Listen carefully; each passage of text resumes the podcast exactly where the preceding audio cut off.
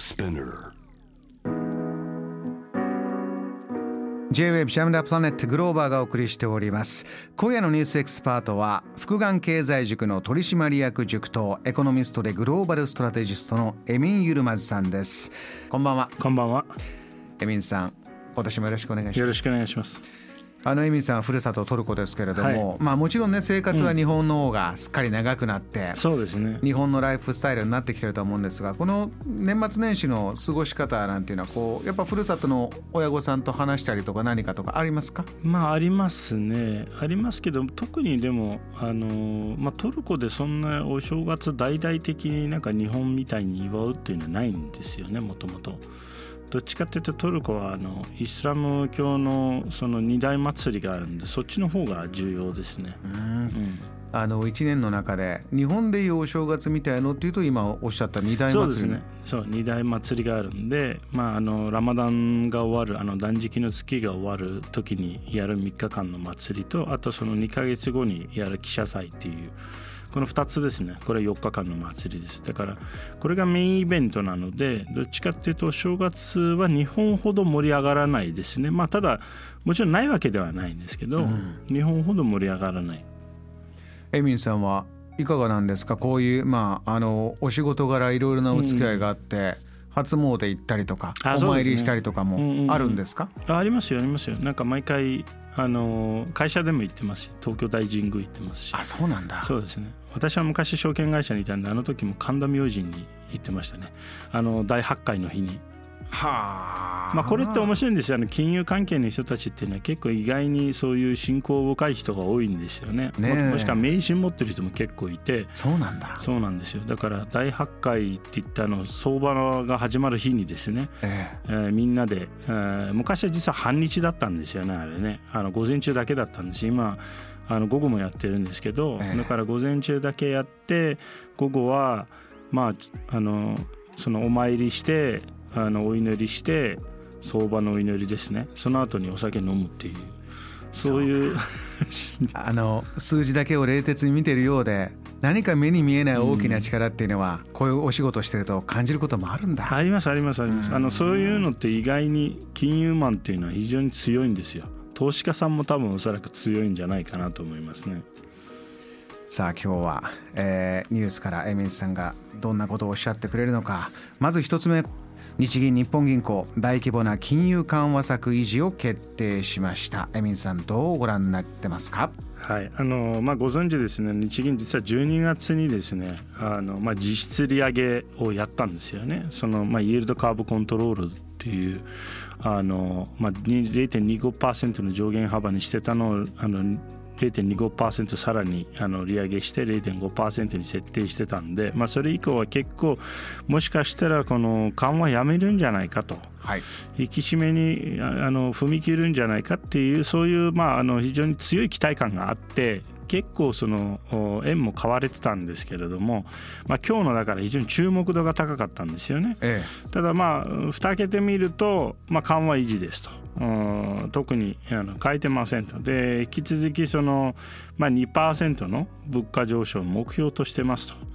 えー、したがってその今の物確かにその日本の物価上昇率は実は4%なんですよ。ええうん4%に達してるんだけれどもそれは、えー今年は縮小していくので1.6%に縮小していくのであの1年間通してですね、なので、えーまあ、このさらにですね今のインフレっていうのはその賃金が上がってるからインフレが起きてるんじゃないんだと。なるほえーなのでその金融緩和を続けなきゃいけないとおいうことなんですよね、ええ。まあ、そこがだからそのポイント。だから目標は達成してないから金融緩和は継続しますと。いうことを言っているんだけどただ私が疑問ずっと疑問に思っているのははい。その目標が達成されてないから金融緩和は継続しますって言ってるけど金融緩和をずっとやってて目標達成したことあるのかっていう。今まで振り返って。そう今まで振り返ってね、うん。でこれってねなんかあのずっと効かないのに薬飲んでるようなもんなんですよね。効かない薬を飲むようなもんなんですよ。そこ私もあの、うん。伺いたいんですが、うんうんうんどうして聞かないのか、えーここは振り返ってみると、うんうん。エミンさんはどう分析されてますか、あのねあの一つの問題っていうのはそのあのいわゆる景気対策を日銀に丸投げしてるんですよ日本政府はね。まあ、これが大きい。だからあの実はその日本に限らず結構アメリカも同じことが起きていて、うん、つまりですね政治そのもの政治家そのものが仕事してないで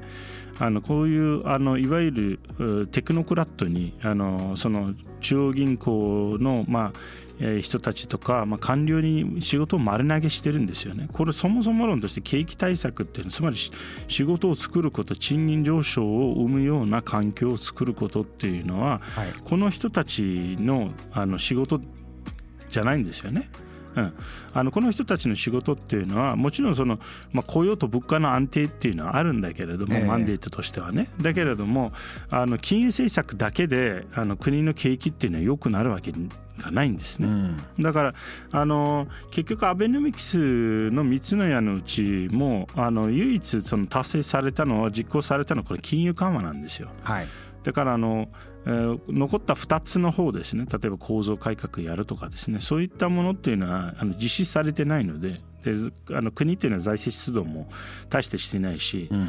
えー、つまりですねその賃金上昇に関しても例えばですね今回の,、まあそのインフレが今4%だけどこのインフレ4%って実はこれも誤解があって、はい、えー、その物価のその物のインフレって8%なんですよ。うんでその日本って結構国がいろんなところに補助金出してるのに物のインフレが8%ってことは本当は多分10%近くあります。うんで不動産価格なんかもそれぐらい上がってるしでその要はサービス業のインフレが上がってない。つまり賃金が上がってないってことですね。ええ。でその賃金を上げるにはじゃあそのどうすればいいのかっていう、まあ、これずっと私が主張しているのはその国自体が動かないといけなくて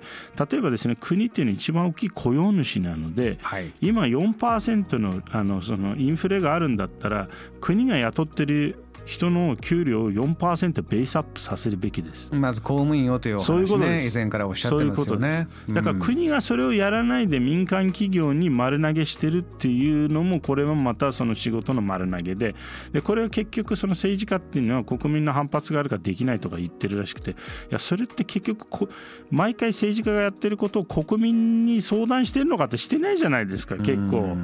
こういう時だけなんか国民が反発するからできないってそこをうまく説得するのが政治家の仕事であり本来その高い給料をもらって高い地位にいるあのその人たちがやるべきことなんじゃないかなと私が思ってるんですよね。今回のあの黒田総裁の記者会見では、まあ、景気は持ち直しているんだという言葉もね、出てきてるわけですけれども、まあ、昨年12月エミンさんあの冒頭おっしゃったようにこう金金融緩和、えー、コンセプト少し変えていくのかなという動きを見せて、まあ、今回はまたこういう、まあ、変わらず、えー、緩和を続けるんだよということになりました。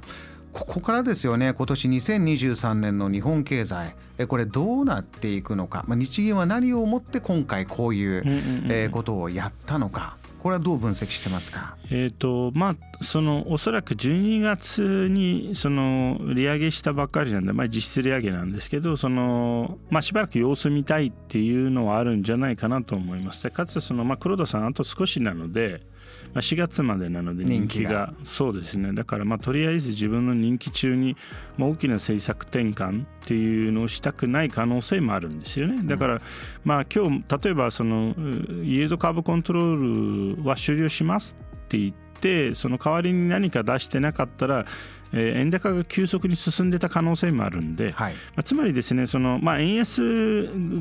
が行き過ぎるのも良くないですしあのあんまり日銀としては円高が進んでほしくないっていう側面もあるんじゃないかなと思います。やっぱり日本企業の業績に悪影響を与えますので、はいまあ、その意味で多分今ちょっと様子見少なくともそのこの12月の利上げのあの効果を見極めたいっていうそういう多分おそらく心境というかその段階にあるのかなって感じはしますね。JAM The Planet